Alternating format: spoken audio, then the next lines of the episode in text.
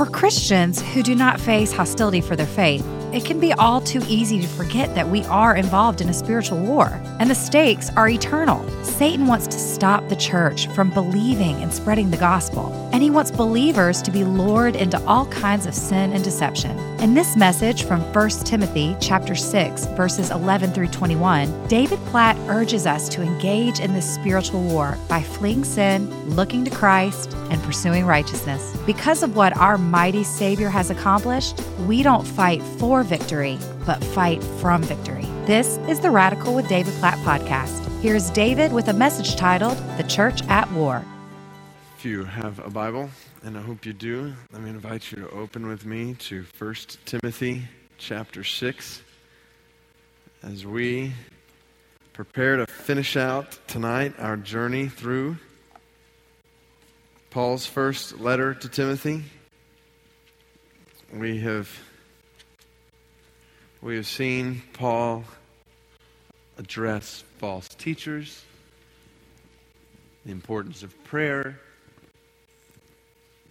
instructions regarding leaders in the church, instructions regarding widows and elders, and instructions to slaves and masters. He's warned us about the dangers of materialism. Then you start thinking, as you come to the end of this letter, you think, all right, as Paul brings this thing to a climax, to a conclusion, what is utmost in his mind? That he wants to communicate to Timothy, that he wants to leave with Timothy and the church at Ephesus. What's most important in a sense? And these are the words he writes. 1 Timothy chapter 6 verse 11. But as for you, O man of God, flee these things pursue righteousness, godliness, faith, love, steadfastness, gentleness. Fight the good fight of the faith. Take hold of the eternal life to which you were called and about which you made the good confession in the presence of many witnesses. I charge you in the presence of God, who gives life to all things and of Christ Jesus, who in his testimony before Pontius Pilate made the good confession to keep the commandment unstained and free from reproach until the appearing of our Lord Jesus Christ, which he will display at the proper time, he who is the blessed and only sovereign, the King of kings and Lord of lords who alone has immortality, who dwells in unapproachable light, whom no one has ever seen or can see. To him be honor and eternal dominion. Amen. As for the rich in this present age, charge them not to be haughty, nor to set their hopes on the uncertainty of riches, but on God, who richly provides us with everything to enjoy. They are to do good to be rich in good works, to be generous and ready to share, thus storing up treasure for themselves as a good foundation for the future, so that they may take hold of that which is truly life. Oh, Timothy, guard the deposit entrusted to you. Avoid the irreverent babble and contradictions of what is falsely called knowledge, for by professing it, some have swerved from the faith. Grace be with you. So, one, one key statement in what we just read that I, I think sums up the essence of Paul's final charge to Timothy. It's in verse 12. You might underline it. This simple sentence fight the good fight of the faith. It's the same language Paul used back in the first chapter, the end of the first chapter, when he said, Timothy, wage the good warfare, holding on to your faith. And so it's almost like he's bookending it. End of chapter 1, end of chapter 6, saying to Timothy, Timothy, you are in a war. You're in a fight that requires vigilance in order to hold on to your faith. And that's what I want us to realize this morning to realize this global reality. You are involved in a spiritual war. We, together, are involved in a spiritual war, and it involves every single one of us in this room. The Bible is clear on this one. We are in wartime, not peacetime. This is all over Scripture. We, we don't have time to turn to all these places, but Hebrews chapter 12, verse 4 says, We are at war against sin. 1 Peter chapter 2 verse 11 says there is a war waging within our souls. Jude 3 talks about the struggle of our faith. In the very next book, letter that Paul writes to Timothy, 2 Timothy, Paul says we are soldiers. In the second letter that he writes to the Corinthians, two times, Paul talks about how we as Christians have weapons that we fight with. And Ephesians 6:12 may be the clearest when Paul says we struggle not against flesh and blood, but against the rulers and against the powers, against the authorities of this dark world and the spiritual forces of evil in the heavenly realms. The reality is, every single person in this room is involved in a spiritual war. Get this, recognize this, realize this. It looks, it looks different in each of our lives, but there are things going on in every single one of our lives in this room. There are things going on that are attacking your faith. Some of you in this room are in a battle for your marriage at this moment. Some of you are battling as parents with children. There are battles for purity happening across minds and lives all across this room. Brothers, some of your minds are battlegrounds for lustful thoughts. War being waged. Singles, some of you are in relationships where there is a daily, weekly battle for purity and holiness. married brothers and sisters, there, there are some of you that are in battle against an affair coming around the corner. You're inching toward. There are, there are battles over worry and doubt and despair represented across this room. Maybe for some of you, it's all of the above or things we haven't even mentioned, things we've been taught. There's a, there is a battle for materialism that is raging all around us in this culture that is affecting your soul. So here's the reality we are involved in a spiritual war. Whether you're at home, whether you're at work, whether you're on your campus, whether you're alone, whether you're with others, there's spiritual battle raging. You might think, well, I'm not even a Christian. This doesn't apply to me. Absolutely, it applies to you. There's a spir- spiritual battle raging for your soul at this moment. We're involved in a spiritual war, and the enemy in this spiritual war is formidable spiritual forces of evil in the heavenly realms who desire, who aim to defame God's glory, to distort God's gospel, and destroy God's people. There is an adversary who wants to wreck your marriage. There is an adversary who wants to destroy your relationships, an adversary who wants to abolish your purity, attack your integrity at all costs keep you from knowing the goodness and the glory of God and spreading the gospel of God. 1 Peter 5 8 says, The devil is a lion prowling, looking for someone to devour. He is your enemy. And though he is not God, no matter how strong or smart you think you are, you are no match for him on your own.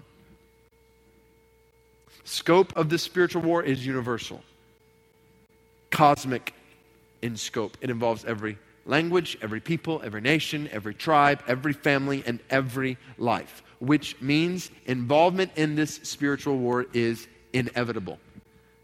You do not choose whether or not to be involved in this spiritual war. Your involvement in this spiritual war began the day you were born. You cannot ignore this war. The Bible does not say ignore the devil and he will flee from you.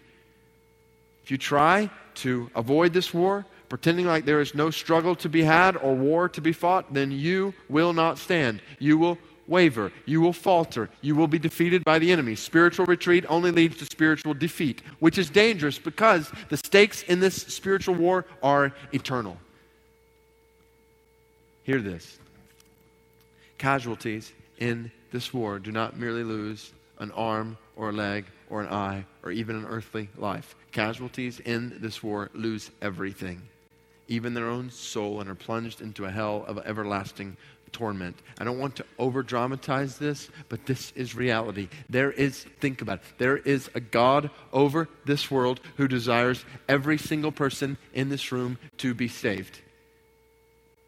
There is a God, little g, God in this world who desires every single person in this room to burn in hell. Cosmic battle, you and I, right in the middle of it. And how we fight this battle, wage this warfare, to use Paul's language here, has implications for every one of our lives for all of eternity and the lives of others for all of eternity. So feel this. Paul says, Timothy, fight the good fight. Now you think, is there such a thing as a good fight? Yes, Paul says there, there is such a thing as a good fight. When you're fighting for eternal life, when you fight for joy and for peace, when you fight for confidence and fight for hope, this is a very good fight for you. And not just for you, for others. For when you fight the fight to live and spread the gospel so that others escape everlasting torment and enter into everlasting life, that's a good fight. So this is a, a good fight. I, I think about yesterday morning. In my life, I think about two brothers in our faith, faith family who I thought were my friends. Mark Whitehead and Forrest Walden. One of them an elder, no less. And they've been trying for a while to get me to a place called Iron Tribe. It's CrossFit workout. And yesterday was Friend Day. So they invited me to Friend Day. Now, when I think of something like Friend Day, I have pleasant thoughts in my mind. I have, I have thoughts of friends smiling, joking, having fun. Friend Day is happy day. Not this friend day. I get there yesterday morning, yesterday morning, and we are told that together, as friends, we're going to do a simple 12 minute workout. 12 minutes, I think. How tough can that be? So, so first, we, we warm up. Let me just say that I was wind, winded and sore at the end of the warm up. And then began the longest 12 minutes of my entire life. Running and doing ball tosses and squats and ring push ups. 12 minutes later, I was on the floor. My legs threatening to explode, lying there pale as people walked around me speaking in hushed tones, asking, Is that guy okay? No, I thought, I am not okay. I'm miserable. And when I woke up this morning, I was not okay. I can hardly lift my hands above my shoulders. Like I can, couldn't even worship tonight. Like I had to stop, like right here. Couldn't even farther. I'm, I'm fine sitting down right now, but I am afraid of what will happen when I stand up in a few minutes. There were other members from Brook Hills watching this, and one of their children came up to me as I'm lying there miserable. And this child has the audacity to look at me in the face, this young child, and say, Pastor David, you're a pretty good preacher, but you're not a good runner.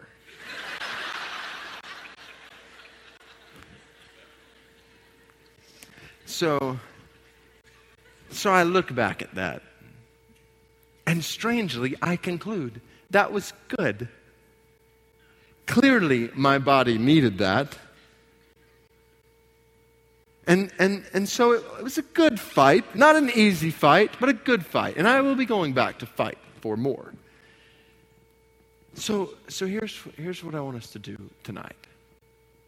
I want you to think about where the fight is being waged in your heart and life right now at this moment. So we're all involved in spiritual war. There are battles raging in each of our lives in different ways. Might be some of the things I mentioned, maybe in your marriage or your parenting or relationships, how this battle is raging in your thoughts and your emotions. So, where is the point? I want you to think your life, right where you are sitting. Where is the point, or where are the points where the spiritual battle is raging the most fierce in you right now? What I want you to do is, I want you to keep that at the forefront of your mind. And, and I want to bring the word to bear on that. I want to comfort you. I want to challenge you. I want to encourage you to fight that fight well. What Paul does is he surrounds the statement to fight the good fight with imperative verbs, with commands for Timothy to know how to fight this fight. And so I've got five of them listed in your notes here. And I just want you to keep those things that are going on in your life right now at the forefront of your mind and let this word just, just come right into your lap, into the middle of the spiritual battles that you find yourself in. So here's the first thing Paul says. Verse 11, he says, As for you, O man of God, flee these things. So, how do you fight? The spiritual battle around you, number one, you flee evil that pulls you from God. You fight by fleeing. Now, you, you might think that doesn't sound like fighting, that sounds like running from a fight. Brothers and sisters, sometimes running is the best way to fight for your life. If I meet a 300 pound strong man in the street who wants to demolish me, hand to hand combat is not going to be the best strategy to fight for my life. Running is going to be the best strategy to fight for my life. So Paul says, run from these things. And what he's talking about when he says these things is the materialism and quarreling and slander and selfishness that he's mentioned right before this in chapter 6. He says, run from sinful actions, run from every temptation to sin, flee. Don't flirt with sin, Flee from sin. Sin. Get this. Do not be deceived. Sin always starts slowly. Sin always starts subtly. Just one glance, just one thought, just one kiss, just one purchase, just one minute, just one whatever. No, run. Run. But see this, this goes deeper than just actions. Paul says, run from sinful desires. Run from these things, and you go back to what he said right before this in verse 9 and 10, and he's been talking about the desire for riches, the love of money, cravings that pull you from God. Whenever you have a desire that pulls you from God, run. And then, now don't miss this, take this one step deeper. This is so huge. In the fight of faith, we're not just running from sinful actions or sinful desires. Ultimately, we're running from sinful thoughts. Think about it. Fight the good fight of what? Faith. Fight the good fight of faith. And faith at the core is belief. So, the Bible's saying here fight to believe God. This is huge. You think about why do we, right after what, what Paul has said in 1 Timothy chapter 6 about materialism, why do we run after materialism and things? And Paul made it very clear. The reason we run after material, materialism and things is because we do not believe God is gain. We do not believe God is enough for us. And so we fill our lives with more stuff and bigger and better things because we think that's what's going to satisfy us. But we just believe God, we wouldn't have to run after all these things. So you fight materialism with belief in God. Is where we realize that all of our struggles with sin are at the core struggles of belief. Think about it. Why do you, why do you lie? you lie because you believe in doing so, it will be better for you. You lie because you don't believe God who says it is better for you to tell the truth. Why do you give in to sexual impurity? The reason you give in to sexual impurity is because you don't believe that purity is good and best for you. You think you'd have more delight in impurity. And so the way you fight that is by believing God, saying God knows what He's talking about. You think about struggles with worry or despair or doubt. All of these are struggles to believe God. Worry comes when you struggle to believe that God will take care of you. Despair comes when you struggle to believe that God is good. Doubt comes when you struggle to believe that God is true. So, in this fight of faith, flee sinful thoughts, flee anything and everything that would lead you not to believe God, which is a side note, real quick here, as a side note, reminds us of the importance of wielding the word in the fight of faith. That in this good fight of faith, our primary weapon is the word. When you when you find yourself struggling to believe that God is with you, wrestling with loneliness and not seeing his presence. How do you fight that? You fight that with Joshua 1 in Matthew 28. He said, I will be with you always. I'm going to believe him. And when I don't feel his presence, I'm going to believe that he is with me. Fight the fight of faith with the weapon of the word. You, you got things going on in your life, things are just kind of crashing down all around you. And you think, is God in control? Does he care? Is this, is this going to work? This, there's no way this can work together for good. How do you fight that? You fight that with Psalm 31:15. My times are in your hands. Job 42, your purpose will stand. Romans 8:28, you will work all these things together for my good as I love you and I'm called according to your purpose. You fight the fight of faith with the weapon of the word. You say, I'm going to believe this word. So, flee. Flee evil that pulls you from God. Now, you don't just run from something, you also run to something. So you flee evil that pulls you from God, and you pursue goodness that draws you to God. He says, Flee these things and pursue. And he gives a list of six different things to pursue righteousness, godliness, faith, love, steadfastness, gentleness. So pursue, run after these things. Run after righteous thinking and living. Right thinking, right living. Run after that. Run after godly belief and godly behavior. Godliness, this word that we've already seen, is one of Paul's favorite terms in the book of 1 Timothy.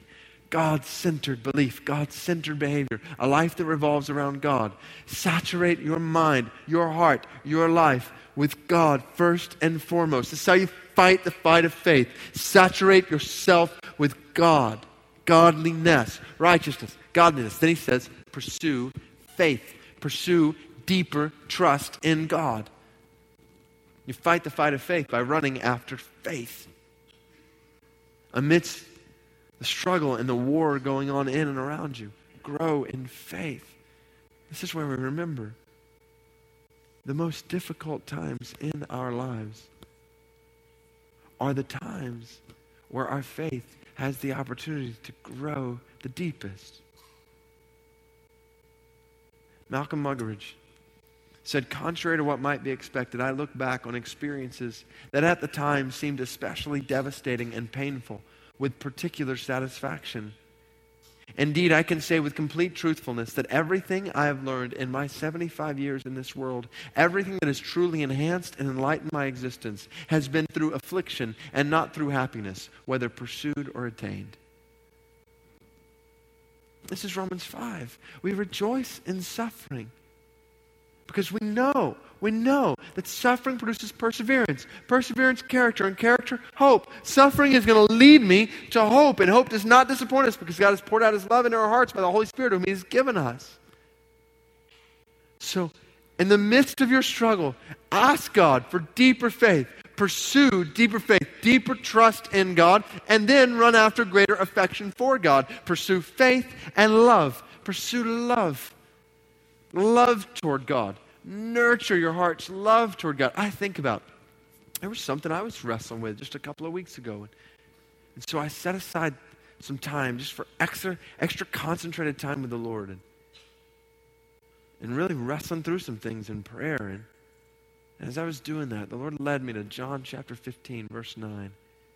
Just in a fresh way, came to those words where Jesus says to his disciples, remember what he says? He says, As, this is an amazing statement. Jesus says, As the Father has loved me, so I have loved you. Wow. Just think about that. As the Father has loved me. Like, that's a lot. The Father loves the Son a lot. And Jesus says, That's how I have loved you. And then he says, next line, now remain in my love.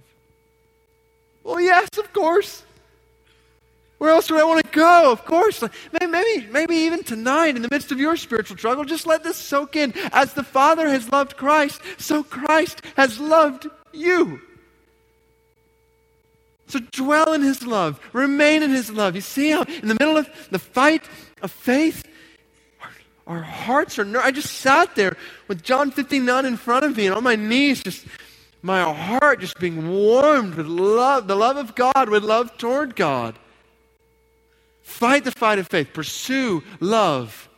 And not just toward God, but also flowing from that, love toward others. Fight the fight of faith. To love your husband, to love your wife, to love your neighbor, your enemy, your coworker. Greater affection for God. Pursue patience amidst difficult circumstances. Pursue steadfastness, Paul says, endurance, perseverance, the power to to press on, even when it gets harder, even when it seems like the end is farther away. Don't give up. Some of you have been in battles that have been raging for a long time. And I simply want to encourage you pursue steadfastness. Don't, don't give up. Matthew 24, 13. He who endures to the end will be saved. Hebrews 3, 14. We have come to share in Christ if indeed we hold our original confidence firm to the end. Pursue patience amidst difficult circumstances and pursue kindness toward difficult people, gentleness. Paul says, This is strange. Fight the good fight with gentleness. How do you fight gently? There's strength here, but there's a quiet strength. There's a humble strength. It doesn't play out in harsh, hurtful tones, but in kind, gentle demeanor, even toward those who maybe are a part of or causing some of the spiritual struggle around you. This is, a, this is a good fight. You look at all of those things, and those things are worth fighting for.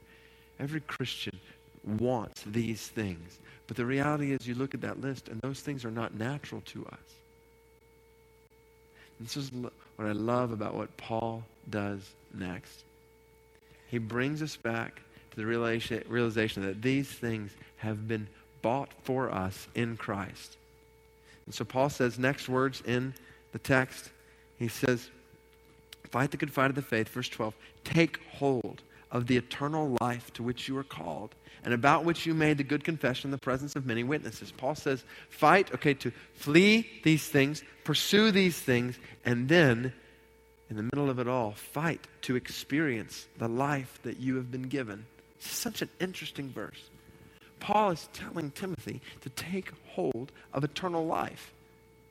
But Timothy has already been given eternal life in Christ when Christ called his name and confessed his faith. But here's the reality you think about it. In your life, as a Christian, as a follower of Christ, you are in Christ. Right? You have his life. But you struggle on a daily basis to experience the fullness of his life in you. You and I know there's coming a day in the future when we will experience fully and completely, free of sin, the life that Christ has bought for us. There's coming a day when the spiritual battles of this world will be over. But until that day, it is a day to day struggle, battle to experience the life that Christ has bought for us. So I would say, I would say to every brother or sister in this room, every Christian in this room, just as Paul said to Timothy, as you fight these spiritual battles in your life, remember these things. Remember that He has called your name. You belong to Him. You are His. You are His child. Mark it down. You are not fighting against God, God is fighting for you. That's good news. You're not fighting against God. God is fighting for you. He has called your name. You have confessed your faith. You've taken your stand with Him. Like Mallory earlier in the day, she stood and was baptized. You've taken your stand in the presence of witnesses, Paul says, that you have died into sin and you live in Christ. You've confessed your faith. So, in light of this, in the presence of God, live in light of God's presence. I charge you, Paul says, in the presence of God who gives life to all things. Think about it. As you fight this battle, God, who is your life, is with you. You fight in with the presence of God, the creator of all things, the sustainer of all things. He's the one who's with you and he is for you. And you know He's for you because of the confession of Christ. Live in light of God's presence, live in view of Christ's faithfulness. When the life of the Son of God was on the line, standing before Pontius Pilate, knowing that he was about to face his death, he made the good confession, Paul says. He confessed his kingship on your behalf, and it cost him his life. This is the Savior who died for you. Check this out. The Savior who died for you stands beside you in battle. Oh, this is so good.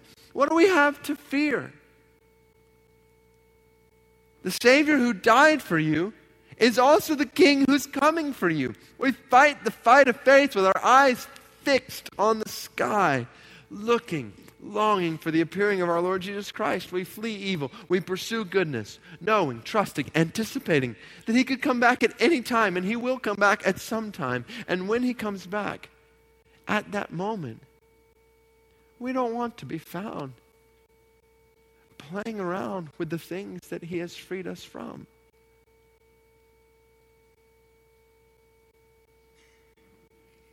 He's coming back for the faithful, not the faithless. So fight the fight.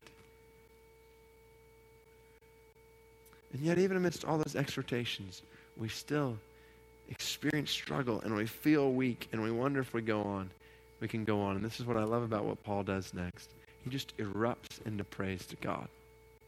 And the encouragement is clear live in awe of God's greatness. He just, he just overflows into this majestic, glorious ascription of praise to God.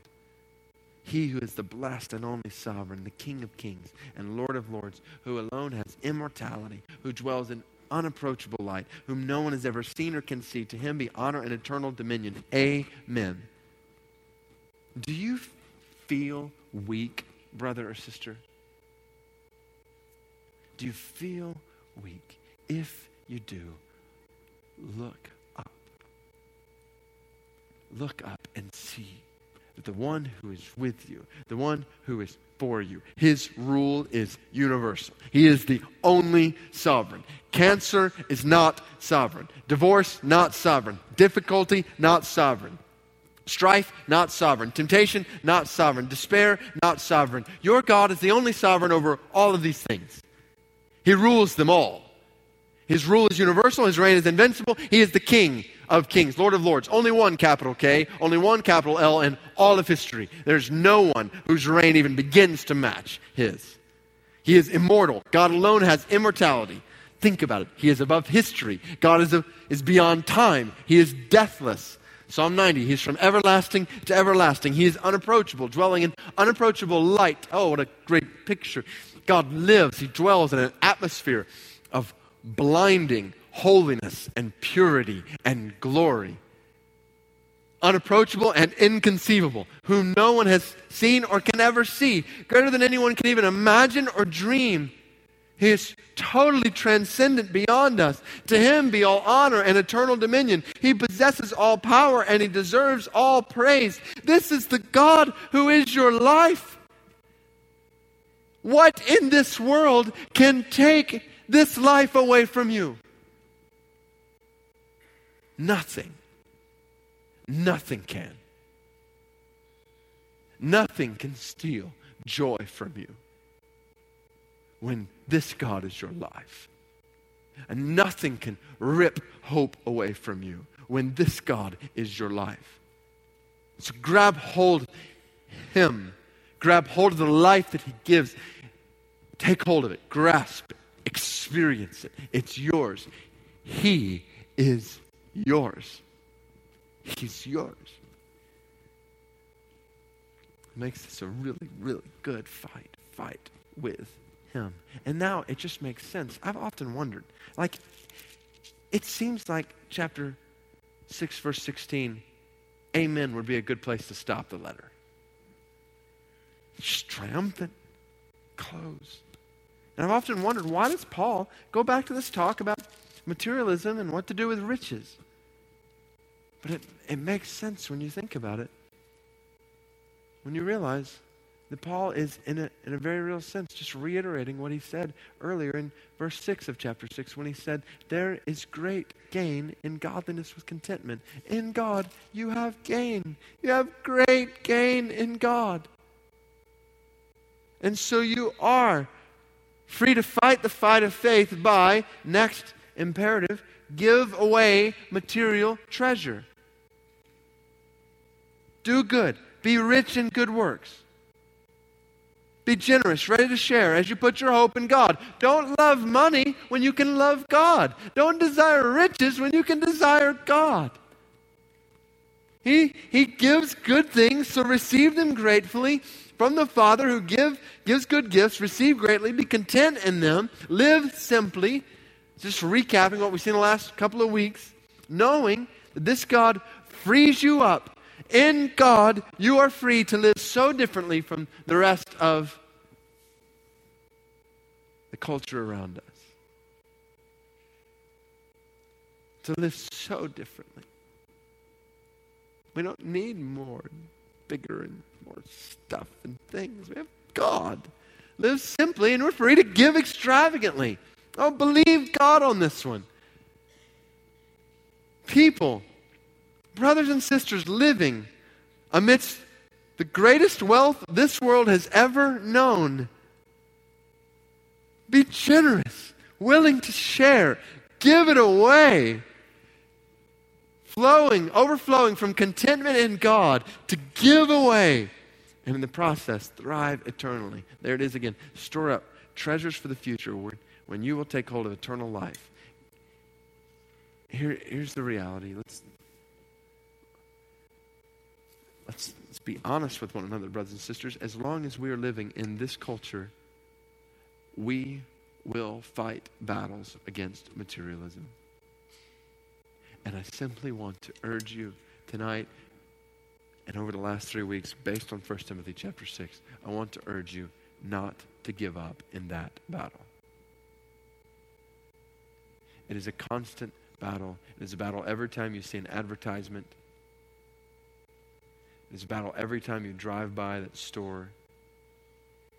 It's a battle every time you see what someone else has. Fight the battle. Fight for great gain in God. Fight to be free from the pursuit, desire for, craving for more riches. Fight it with extravagant giving. There are no easy answers in this battle. It is a day to day battle. I just want, I want to encourage you not to give up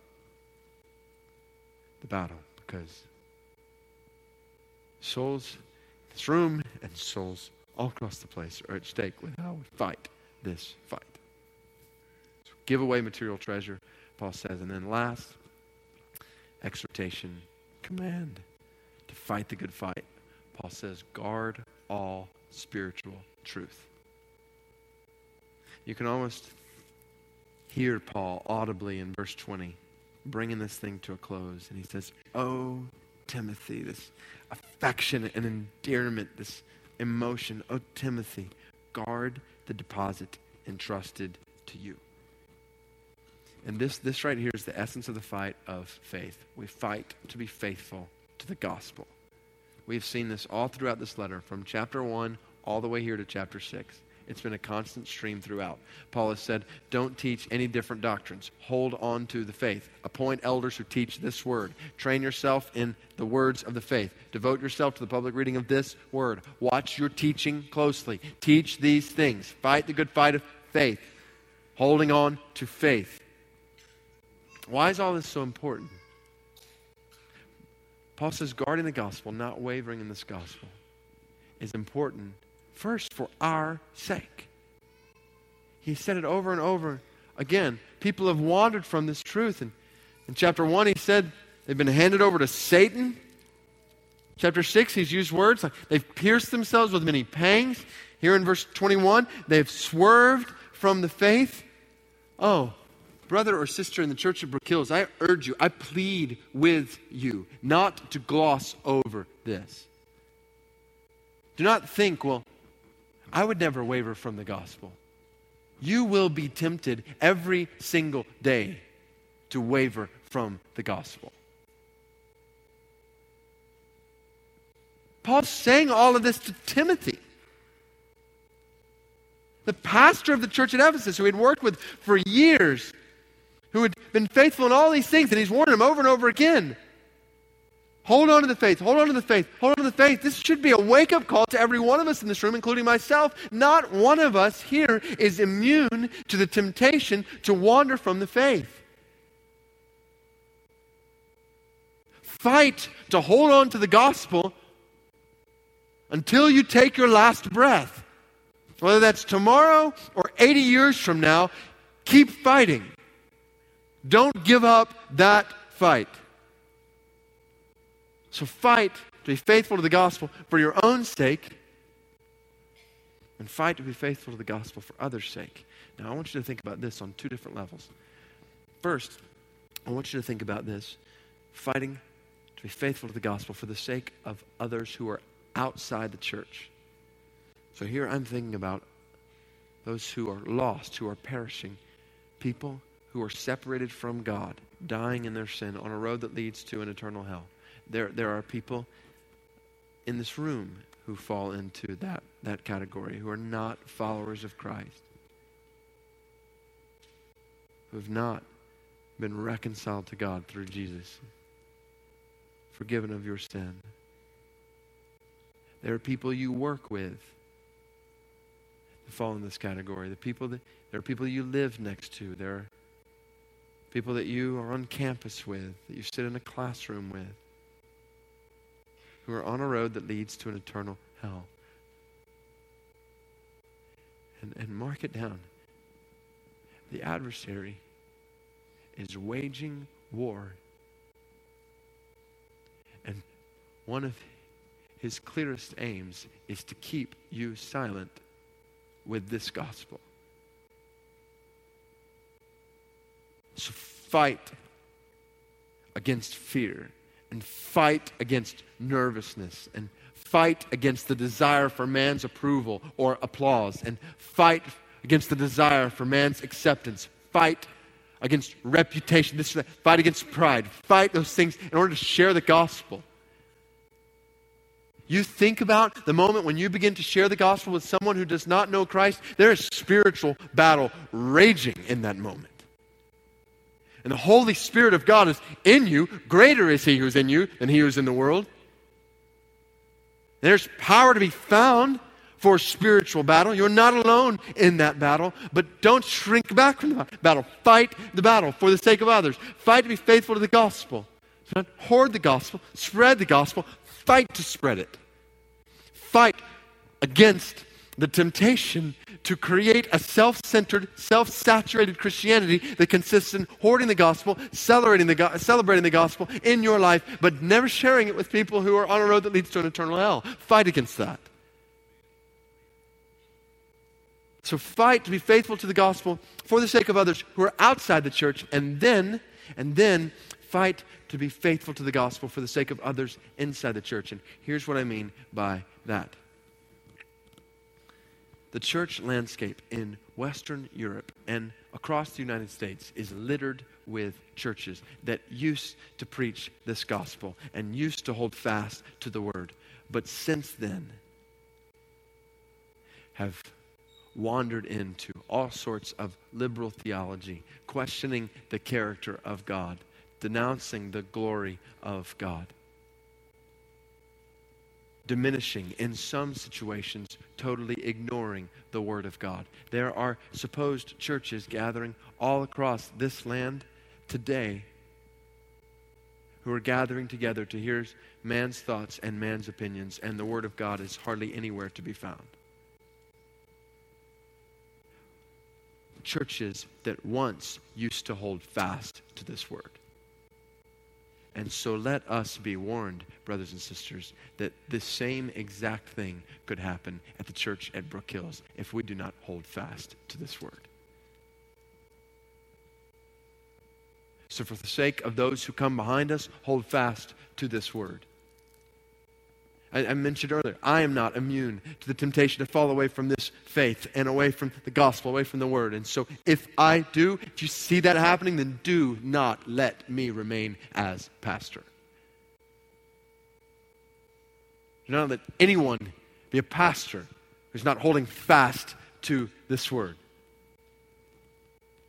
And even if, even if, if, if I am faithful to this word, even if I hold, hold fast to this word, the reality is there's coming a day, unless Jesus comes back, there's coming a day, could be tomorrow, could be next year, could be 30 years from now, when I will not be the pastor here anymore and somebody else be the pastor. Make sure that brother is holding fast to this word. We want our children's children's children children to be holding fast to this word because we guarded it well in our day. We were faithful to pass the baton on to those who came after us.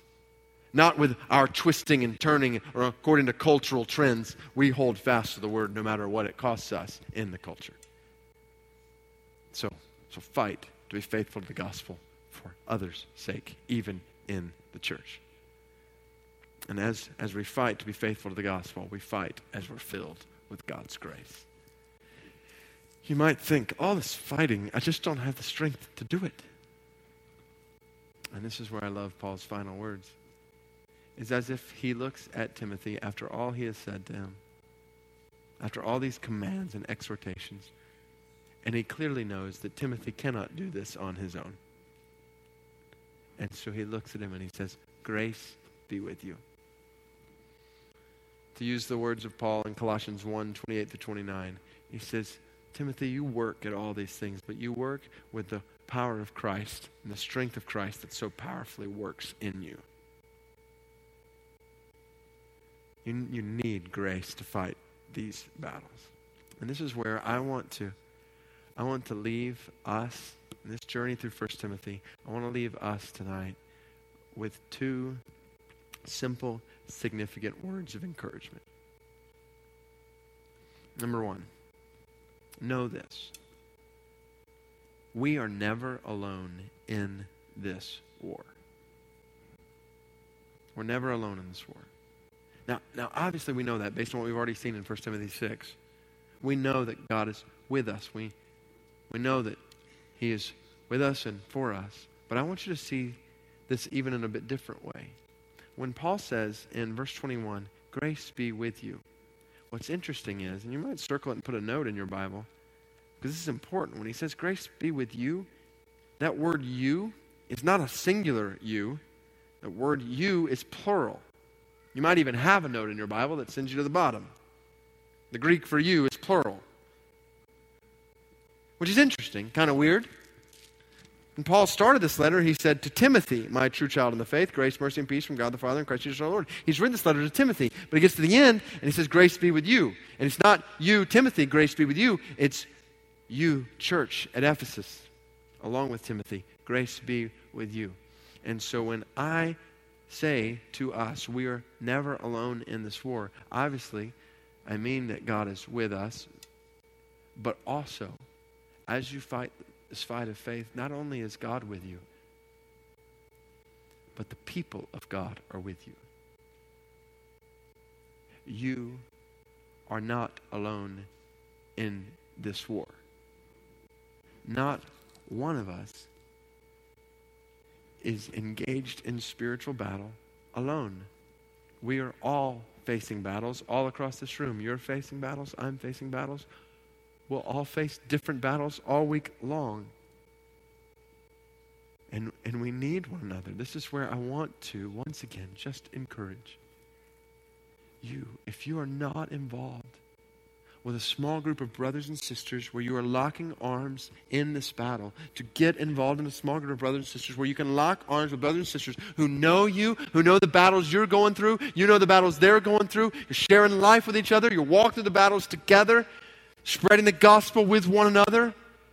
This is what the picture is intended to be all week long that we are with one another, sharing life with each other in small groups of brothers and sisters, locked arms, fighting the battle together. Then we come together all as one on Sunday army of soldiers, brothers and sisters, saying, We're tired, but our God is great. He's worthy to be praised and glor- glorified and honored, and He's won the battle. And so we're going to rejoice in Him. We're going to listen to what He says. Then we're going to go back out to war this week with one another.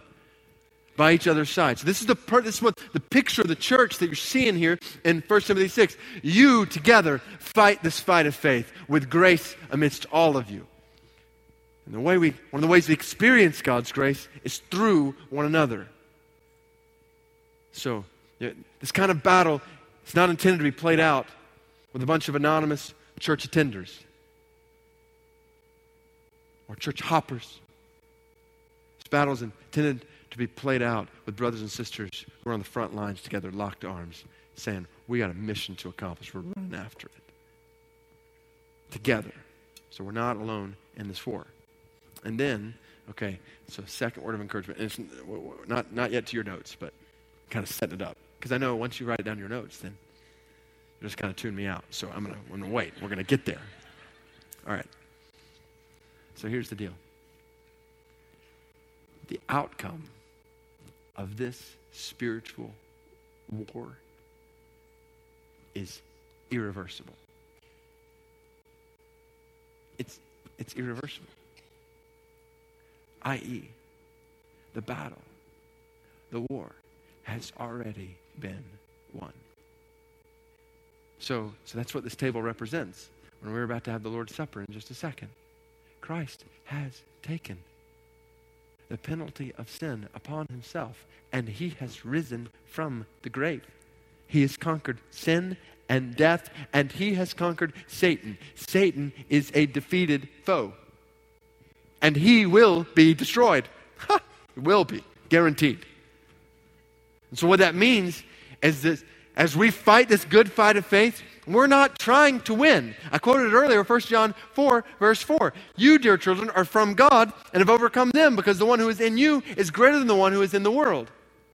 And this transforms our perspective on our battles, right? Think about it this way. The morning of April 9th, 1865, General Robert E. Lee meets with General Ulysses S. Grant to sign an agreement marking the end of the U.S. Civil War. The war was over. Peace accomplished. But interestingly, just south of where we sit tonight, from Montgomery to Mobile, battle was still raging. Even though the Civil War was technically over, the battle at Fort Blakely still took place. Fighting just as real. Guns and bayonets just as devastating, and death just as brutal. The war had been decided, but the fighting was still going on. It wouldn't be until days later when full and final peace would reach all throughout the land. So it's not a perfect picture, but follow with me here. because I think it captures a bit of the fight of faith that we find ourselves in. The victory has been accomplished. Satan has been defeated. What continues to be at stake, though, is the lives of those who are still fighting. And justice, peace had yet to be fully enforced in lower Alabama. Jesus' victory had yet to, has yet to be completely enforced in this world. The day is coming, it's going to come, when He will come, enforce His victory finally and completely. And evil will be totally abolished. But now we find ourselves in the midst of a fight of faith. And as, you, as we do, I want you to hear this. Not just hear this, let this soak in because this, I pray, will transform your perspective on the battles you are walking through right now. We do not fight this war for victory. We fight this war from victory. And that changes everything. He has conquered sin and death and the grave. He has conquered Satan. And so you are battling a defeated foe this week. So flee evil that pulls you away from God. Pursue goodness that pulls you toward God. Experience the life that has been bought for you. He's called your name. You've confessed your faith. Live in light of His presence and view of His faithfulness to you and awe of His greatness. Guard this gospel as you give your life on the front lines of a mission to make His glory known to the ends of the earth. That's a good fight worth fighting. We want to thank God for all that He has done through Radical this year. You have been and continue to be an integral part of it. We've seen thousands of people reached with the gospel through our urgent workers, among some of the hardest to reach people and places on earth. Those same people have been cared for in ways that have helped relieve the unimaginable suffering many of them experience. Tens of thousands of people have learned what it means to live a life on mission for God, changing the way they look at their role in the Great Commission. We've seen people grow in their faith, pastors encouraged to stay in the fight, and churches strengthened through events and resources and cutting edge strategies. Would you please consider a gift to Radical this year?